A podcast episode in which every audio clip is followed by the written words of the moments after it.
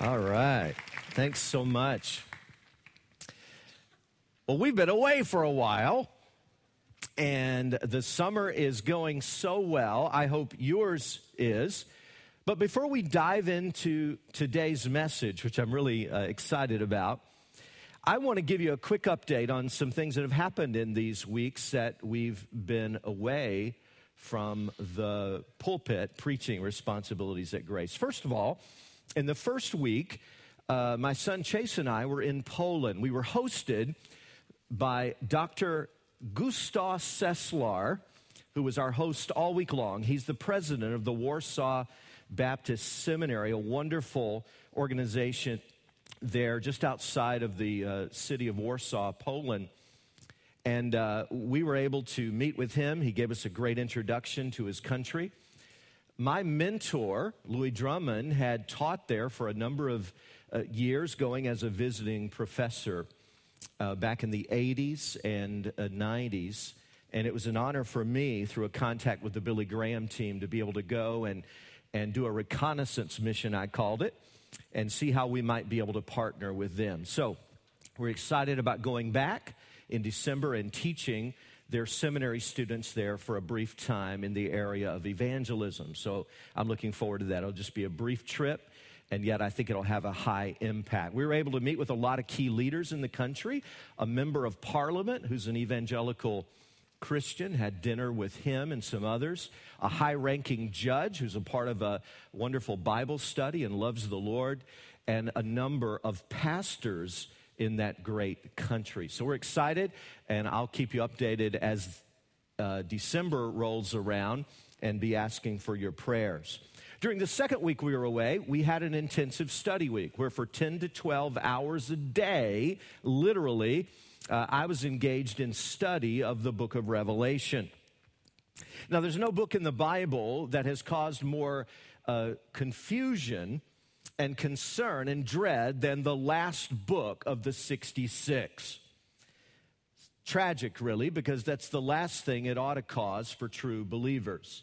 It should be a tremendous encouragement to us because that's what the message basically is. Now, later this year, in fact, in September, we're going to kick off a 12 part series in the book of Revelation. I've never preached on that book before. Uh, I'm excited about that, and, and I'm, I really want you to tell your family and friends and be a part of that study. Uh, it's going to be 12 parts beginning in September. And then finally, for the last two weeks, Debbie and I have had some wonderful vacation time. I hope you've had a chance this summer to relax and maybe get away from your routine. It's always good to kind of change pace, isn't it, a little bit? But I don't know how you feel. It's always good for us to get back into the groove of routine and to be back to kind of life eh, as normal. So we're excited to be back. You know, at Grace Fellowship, our goal is that every true believer would become a Christ centered follower of Jesus. But why does that not happen so well with many? Why, why, is it often two steps forward and, and three steps back? Why do we sometimes go through seasons where we may be close to the Lord and just almost soaring in our spiritual experience, and then we drift and grow cold or distant from God? Why is that? Often, temptation is the key. Often, we're tempted and we go down a road of bad choices, which leads us far from God and on a perilous journey. Well, today I want to talk with you about that because we're going to look at a passage which I think of all the places in Scripture we could look is probably the most helpful in how to deal with temptation and how to defeat the devil. We get the privilege today, dear friends, of learning from Jesus himself. We're going to look at how he tackled temptation. And I think we're going to get some wonderful insight into how we can get victory over the devil and not live such a vacillating spiritual life. It's going to help us, many of us, go from where we are today to being truly Christ centered believers. We're in a series called A Guide to the Good Life And there's perhaps no more relevant topic than this for every believer to learn how we can get victory over the spiritual foes that oppose us. So, with that sort of as a foundation, let's jump in. Uh, I want to invite you to take some notes if that's helpful to you in learning. First, let's consider the subject of the temptation. And I want to be brief here and simply say it's Jesus himself. You may be tempted to a collective duh at this point, but that's important to say because I've met so many Christians who believe that because they're tempted, there must be something tragically wrong with them or in them. Well, we should never court temptation. We should never seek it out. We ought to be careful some of the things we do because it may make us vulnerable. But let's be crystal clear up front it is not a sin to be tempted. Jesus Christ Himself is the subject of this temptation. Let's begin reading in verse 1. Jesus, full of the Holy Spirit, returned from the Jordan and was led by the Spirit in the desert, where for 40 days he was tempted by the devil. Jesus, the sinless Son of God, was tempted. That encourages me because right away I know I don't have to be sinful to be tempted. And it also tells me I don't have to give in to temptation. Every temptation that you have felt, Jesus has felt. Hebrews 4:15 says, "For we do not have a high priest who cannot sympathize with our weaknesses, but one who's been tempted in all things as we are, yet without sin." Every temptation you've felt, Jesus felt. You may question that. I'll come back to it a bit later in the message. He was the subject of the temptation. But second, and you're going to write a lot of S words today, so get ready for it, gang. The setting of the temptation, the alliteration is on overload today. I want to warn you. The setting of the temptation. Let's look at Luke chapter 3. When all the people were being baptized, Jesus was baptized too. And as he was praying, heaven was open, and the Holy Spirit descended on him in bodily form like a dove. And a voice came from heaven You're my son, whom I love. With you, I'm well pleased. I want to speak to two aspects of the setting the timing and the place. First of all, the timing. Think about this Jesus was being baptized. And as he did, something highly unusual happened. In fact, I think you could search all of Scripture and not see a scene exactly like the one that unfolds here in this moment. Here's what you have Jesus the Son is there. God the Holy Spirit, in the form of a dove, is coming down and resting on him. And then you have God the Father. God the Father speaks those words of incredible affirmation and approval. It doesn't get any better than that. What a highlight. I mean, if you were running a highlight reel of Jesus' earthly life, this would be among the most precious moments. But if you've read this story, do you know what happens immediately after this? After this mountaintop experience? That's when Jesus experienced some of his most intense battle and temptation from the devil. Years ago, I came across a phrase, I don't know who originated it, but I believe that both scripture and life experience bear it out. You might want to jot this phrase down the devil after the dove. Now, leaders, I want to warn you. When you are experiencing some of your greatest, most impactful moments, that's when the devil is likely to come against you. When your small group is just going deep, finally, after all your prayers and exertions, when people are finally bonding and gelling and beginning to share, look out because the devil after the dove principle says that when God opens the windows of heaven to bless us, Satan opens up the windows of hell to blast us. You can search the scriptures and you'll see it over and over again. Women and men, after they've received the approval and approbation of God, then the enemy comes and levels his attack. You say, Pastor, you're trying to make us paranoid. Oh, not at all. You should never try to detour around a deep, delightful experience from God just because the devil hates it.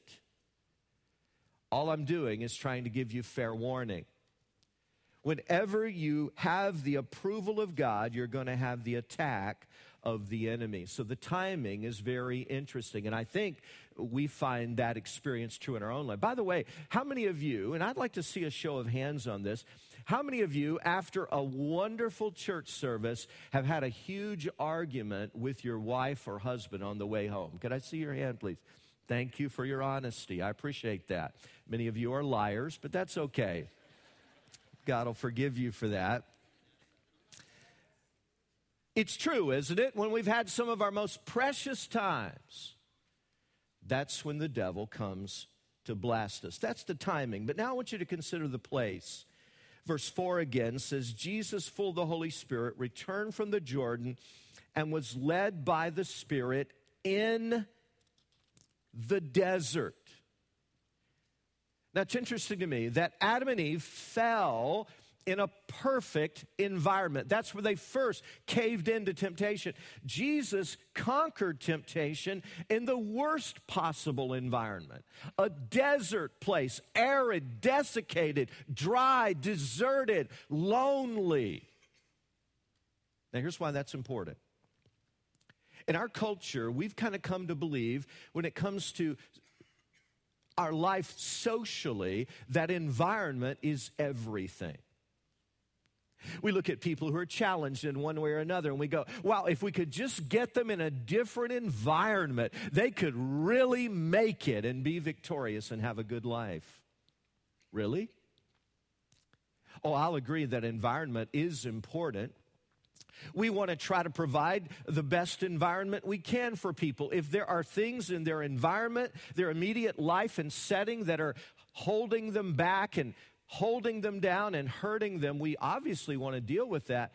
But please understand the heart of the human problem is the problem of the human heart. Our challenge goes way beyond environment. Our challenge goes way beyond the externals there's a spiritual battle that is waged from the inside out. And we need to keep that in mind. So we've seen the subject, we've seen the setting. Here's this third S word. I want you to consider briefly the source of the temptation chapter 4, verses 1 and 2, and we will get beyond these verses eventually, I promise you. But it says, There he, for 40 days, he was tempted by the devil. So the devil himself is the source of this temptation. Here's why I point that out. In all of my theological training, I went to a couple of pretty liberal schools that weren't real keen on traditional theology and historical theology and biblical theology. They were uh, trying to change some things up. And all of my teaching, I was always taught that the devil is just a metaphor just a figure of speech. People see evil out there and they got to try to find some way to explain it, something to name it. And so the ancients called it the devil. It's not really a being, there's no reality to it. It's just a way to describe some things that we don't understand. I heard about a prize fighter who was really having a rough fight. I mean, he was getting buffeted and beaten half to death. And round after round, he was barely standing on his feet. He kept looking over to his corner, thinking, It's time to quit, call it off, throw in the towel. But every time he'd come back to his corner, his manager would say, Oh, you're doing great. You're doing great. Finally, he was so bruised and beaten and bloodied, the round was over. He went over and said, Look, man, it's time to quit this thing. He's killing me out there. His manager said, Oh, he isn't, he isn't laying a glove on you. You're doing great. The guy said, Well, watch that ref then, because someone's killing me out there.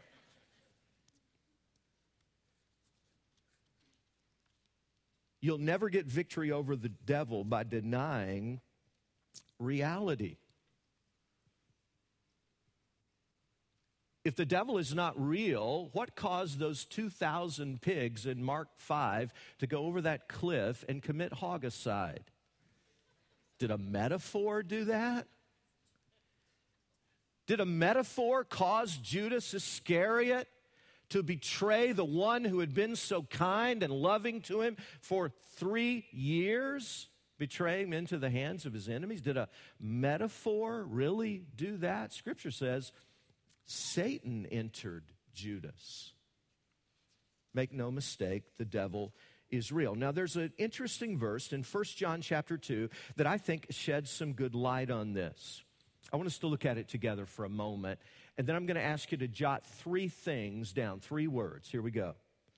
For everything in the world, the cravings of sinful man, the lust of his eyes, and the boasting of what he has and does comes not from the Father, but from the world. All temptation, and I'll stand by the word all, all temptation falls into one of three categories found right here in this verse. It either has to do with the cravings of sinful humanity, which is our doing, things we do. It has to do with the lust of the eyes, which relates to having things we possess, or the boasting of what we have and do. In other words, pride. So I want you to write these three words down passions, possessions, and pride. We are tempted in three areas, friends, regarding what we do, regarding what we have, and regarding our being, who we are. Passions, possessions, and pride.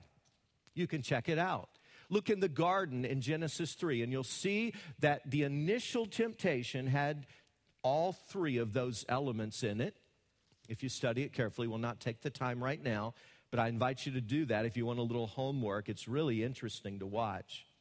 And now I want you to see how that Jesus' temptation was in all three of those areas as well. And that's why Hebrews 4 can say he was tempted in all things as we are. Look with me at verse 3. The devil said to him, If you're the Son of God, tell this stone to become bread. Jesus answered, It's written, man does not live on bread alone. Now, I think that's a temptation in the area of passions, having to do with basic desire. Now, is there anything wrong with bread or eating bread? The answer is no, not at all. Jesus uh, ate bread. Jesus created bread miraculously as he fed the multitudes. Jesus even told us to pray for our daily bread. Is there anything wrong with bread? Absolutely not. But the devil said, put bread above the will of God. And Jesus' express purpose at this point, God the Father's purpose for him at this point was to fast and pray. But Satan was trying to divert him from that and saying, Look, fulfill this legitimate desire you have, hunger, fill it in an illegitimate way. And that was the essence of the temptation. But then, second, I want you to see how he was tempted when it comes to possessions or what John calls the lust of the eyes. Verse 5. The devil led him up to a high place and showed him in an instant all the kingdoms of the world. And he said to him, I'll give you all their authority and splendor. It's been given to me. By the way, Satan is the God of this world, according to the Bible. and I can give it to anyone I want to, want to. That was not an empty statement. So if you worship me, it will all be yours. Underline that phrase. It'll all be yours. We, even today, we say, Feast your eyes on this. That's a temptation in the area of possessions. Now, again, let me ask you is there anything wrong with having possessions? Absolutely not. Deuteronomy 8, the Bible teaches that God is the very one who gives us the ability to produce wealth. In 1 Timothy 6, God has told us that God blesses us with all these various possessions, all these things for our enjoyment. So, again, is there anything wrong with that? Absolutely not. But the devil takes a legitimate need or desire and tries to get us to fulfill it in an illegitimate way. He's not creative at all when you think about it. And then the third area Jesus was tempted is when it comes to this area of pride. Verse 9. The devil led him to Jerusalem and had him stand on the highest point of the temple. If you're the Son of God, he said, throw yourself down from here, for it is written, He will command His angels concerning you to guard you carefully, and they will lift you up in their hands so that you will not strike your foot against a stone. Passions, possessions, and this one is pride. The devil's saying, Look, Jesus, wouldn't it be neat if one day when everyone's worshiping there in the temple, wouldn't it be cool if you just kind of floated down gently? Boy, you talk about causing a stir, that'd be all over social media. People would know who you are. You wouldn't have to go through this hard road that you've chosen, all this suffering servant junk. You could just scrap all of that. What an appeal this was to Jesus for pride to do something spectacular that would bring glory and attention to himself in a God forbidden way. Every sin that you face fits into one of these three categories. And Jesus overcame every one of those in the power of the Spirit. Well, we've seen a number of things about this, but now I want us to get to the crux of the matter. One of the most common statements I've made to you through many years is the Bible was not written to fill our heads with information. That's okay as far as it goes. But that's not the point. The Bible was written to change our lives. God wants us to be Christ centered people, where Jesus is our very life, the priority above all. So let's talk now for a few moments as we go down home stretch about the subduing of temptation. And here's what I want to do. If you're a person who, like me, says, Look, I want to make progress in these, this journey. I don't want to be spending time going down a wrong road. I don't want to be tripped up by the enemy. I want to go from victory to victory. I want to be a victor, not a victim, right? I want to be an overcomer. I don't want to be overcome. If that's really your heart today, I urge you to listen carefully right now. I'm going to give you six principles. You can just jot them down in your notes you can ponder them now and later. But six principles that allowed Jesus to have such a smash, smashing victory against the, the devil. I like what Paul says in 2 Corinthians 2. But thanks be to God who always leads us in triumphal procession in Christ. Isn't that a great phrase? Triumphal procession. It's a picture of the great processions that happened in the Roman Empire after there was a tremendous victory and a defeat of an enemy. And through us spreads everywhere the fragrance of the knowledge of Him. If you're interested in being a victor and not a victim, let's get started here. Six principles that will lead to victory.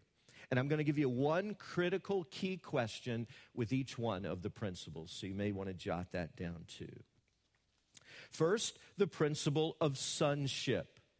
Luke 3, When all the people were being baptized, Jesus was baptized too. As he was praying, heaven was open, the Holy Spirit descended on him.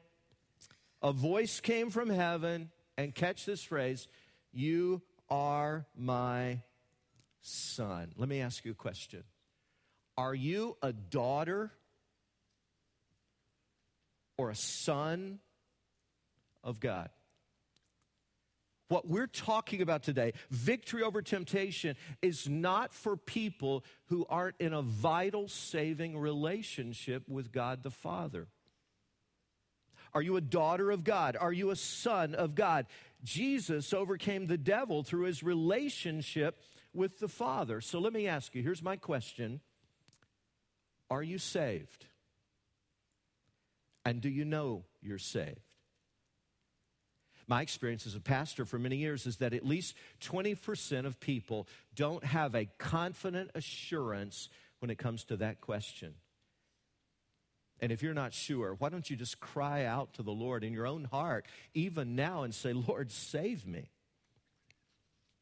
Lord, I give my life to you. I yield myself to you or come to someone after the service today at any of our locations and say, I need to talk to someone about being a son or a daughter of God and come into a relationship with Him. You simply cannot defeat the devil without being a child of God. The second principle is that of submission.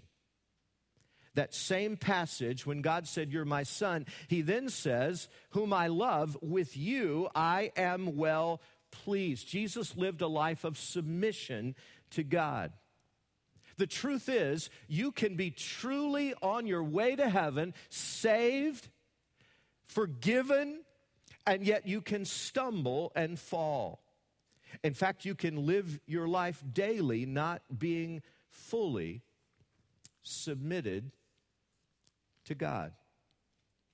There are a lot of Christians who've been saved, but God is not really pleased with their daily walk because they're carnal and indifferent. God is honestly not happy with that. So let me let me be straight with you. Victory is not for rebels. If you're in a season of life right now where honestly you're going, God, I just want to shut you out here. I don't really want to submit to you in this area. I want you to know you're in a very precarious place. Just got to be honest with you. Victory is not for rebels. So here's my second question Can you honestly say with Jesus, and this is what Jesus said in the Gospels, He said, I always do the things that please Him, meaning His Father. Are you living a life that's pleasing to God? The third principle if we want victory, we've got to understand the principle of spiritual power. Now, if you didn't hear last week's message, I urge you to go online and check that message out as Pastor Chad talked about being filled with the Holy Spirit, a tremendous practical message.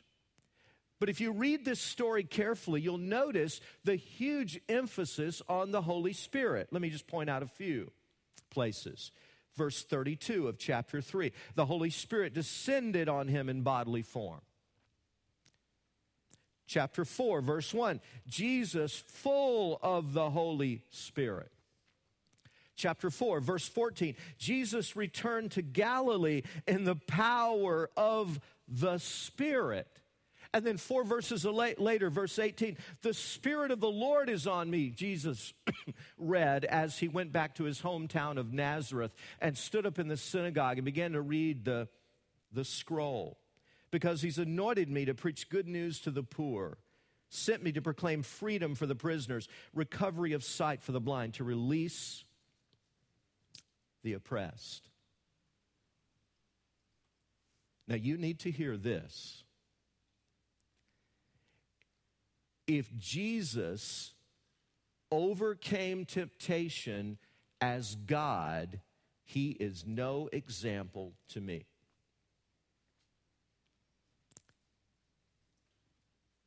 Now, don't accuse me of heresy. I believe that Jesus was divine. He was the unique God man. I believe in what the theologians call the hypostatic union of Christ fully God, fully man, never ceased to be God while he was fully man. I believe that.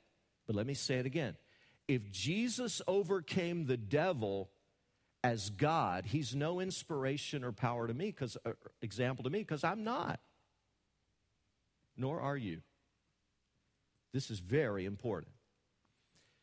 Jesus overcame the devil as a person filled with the Holy Spirit. And the same Holy Spirit that was available to Jesus to guide and empower and strengthen him is available to you and me today. That is good news. So here's my question on this principle Are you filled with the Holy Spirit? Are you daily, moment by moment, submitted to the Father's will? Here's the fourth principle if you want to be a victor the principle of scriptural knowledge.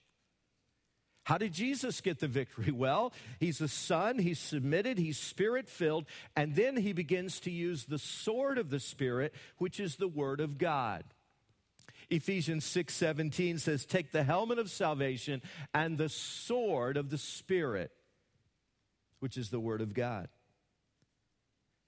Every time the devil came to Jesus, if you want to do a little research here, you'll see that Jesus quoted scripture Scripture, interestingly enough, out of the book of Deuteronomy. You say, well, how did he get that? Did he have a Bible app with him out there? No, I doubt if he'd have any reception out there, you know. Did he have a scroll in his pocket? No, don't think so. Jesus had internalized, memorized, personalized that scripture probably from the time he was a boy or a young man. And when the devil came to him, he took a rhema word from the Logos word of God and he ripped the devil up with it. Now, let me just say to you God has given you a book, and it is full of truth, and it's full of powerful personal truths. And when you begin to crack that book open and learn those principles and promises and prerogatives that are yours through the Word of God, Satan begins to tremble. Oh, I wish I could get you to see this. You see, there's something that some of you have started doing that is almost putting the devil on Prozac. I'm telling you right now. You've started doing it. And you don't even realize what a powerful impact it's having. You're making that, you're giving the devil cold sweats every time you do this. When you take your Bible and you just crack it open and you begin to say, Lord, would you show me things, treasure from your word? Would you show me your principles and priorities? and the prerogatives that are mine as your child. Would you just make those come alive for me? The devil is sweating bullets because he knows that any believer filled with the Spirit and armed with scriptural knowledge, he is no match for that person. Do you want to be a victor? Are you satisfied being a victim? If you want to be a victor, arm yourself with scriptural knowledge. Two weeks from today, we're going to spend a considerable amount of time talking about that. I'm going to get very personal and autobiographical. And as we talk about how to program your mind for spiritual success, I don't want you to miss that message. So I'm going to move on for now. Fifth, oh, this gets better. I can't believe it. The principle of satisfaction. Do you know why the devil couldn't really get to Jesus? Here's why because Jesus didn't have an itch the devil could scratch. In John 14, verse 30, Jesus said, and this sounds a little enigmatic and mysterious, but it's honestly pretty easy to understand. I will not speak with you much longer, for the prince of this world, that's the devil, is coming. He has no hold on me. Jesus had no itch the devil could scratch. John Piper has an interesting statement. John Piper is a popular theologian from Minnesota. He says something to this effect God is most glorified in us when we are most satisfied with Him. And God has a way. You remember I said earlier the devil, devil is a plagiarist and a pervert? He has no creativity, I said. All he can do is take some legitimate thing God has created and try to get us to fill it in an illegitimate way. So he comes to you and says, Hey, don't you have sexual desire? The true answer is yes. God gave you that, by the way. It's not bad, it's a good thing. But the devil comes and says, uh, he, Here's a way you can really get satisfaction. And what we need to be able to say is, No. God has given me an amazing spouse. I am fully satisfied. And as one crusty and crude old country preacher said, if you got steak at home, you don't need bologna somewhere else. Sorry about that. Just quoting him, all right? I'm fully satisfied. You've got no itch the devil can scratch. The devil comes and says, Hey, boy, don't you want to be rich? There's nothing wrong with money, nothing at all. But you need to be able to say, you know what? God is meeting all of my needs according to his glorious riches in Christ Jesus. And while uh, anything God blesses me with, I'm going to leverage for His glory and His purposes. You know, honestly, I'm not all that driven by money because God has shown me how I can be free from the love of money, being really content with what I have, whatever the situation. You've got no itch. The devil can scratch. Power! You want to be powerful and lord it over people. No. Jesus said the greatest of all is really the one who's the servant. God knows the score. I don't need to have power that I can leverage over people. But revenge, that's what you really need. Those people who've hurt you, you want to get them back even worse. Yeah, God's shown me how I can do that. He's shown me I can kill them with kindness. He's shown me not to return evil for evil or insult for insult, to give a blessing instead. To not be overcome by evil, but overcome evil with good. Thanks very much, devil. But I'm good to go. You got no itch the devil can scratch. I'll tell you how you can be victorious. Have a healthy Christian life. The best deterrent against treacherous temptation is just to walk with God every day, just to have a healthy Christian life. That's the most important thing. And Jesus walked with the Father in intimacy. One final thing as we close, and that is the principle of supplication. In Luke 3, it says, Jesus was praying when the Holy Spirit descended. And we make a huge mistakes when, friend, when we saunter out to meet the world, the flesh, and the devil without having prayed. So let me ask you Here's my question here. The last question was Are you satisfied in your relationship with God? Are you spiritually satisfied? And this question finally is this Are you given to prayer? Are you given to prayer? Does that mark your life day by day? So let me ask you since the goal of Grace Fellowship is that every true follower of Jesus would become a fully Christ centered person. Let me ask you, what's keeping you back from that if, if you're struggling to be Christ centered? And if it's temptation, if it's the devil coming against you, listen, God has shown us in His Word how we can be victors and not victims, how we can overcome and not be overcome Jesus is our example. Let's be more uh, like Jesus. Father, thank you for your goodness to us. An amazing passage of Scripture where we can learn from Jesus himself. Thank you for all these principles. Thank you for how you apply them to our lives. I pray that every, every one of us who calls Jesus our Lord would be just dynamite, filled with the Spirit daily, walking in your love and armed with your truth. That is our prayer, O oh God.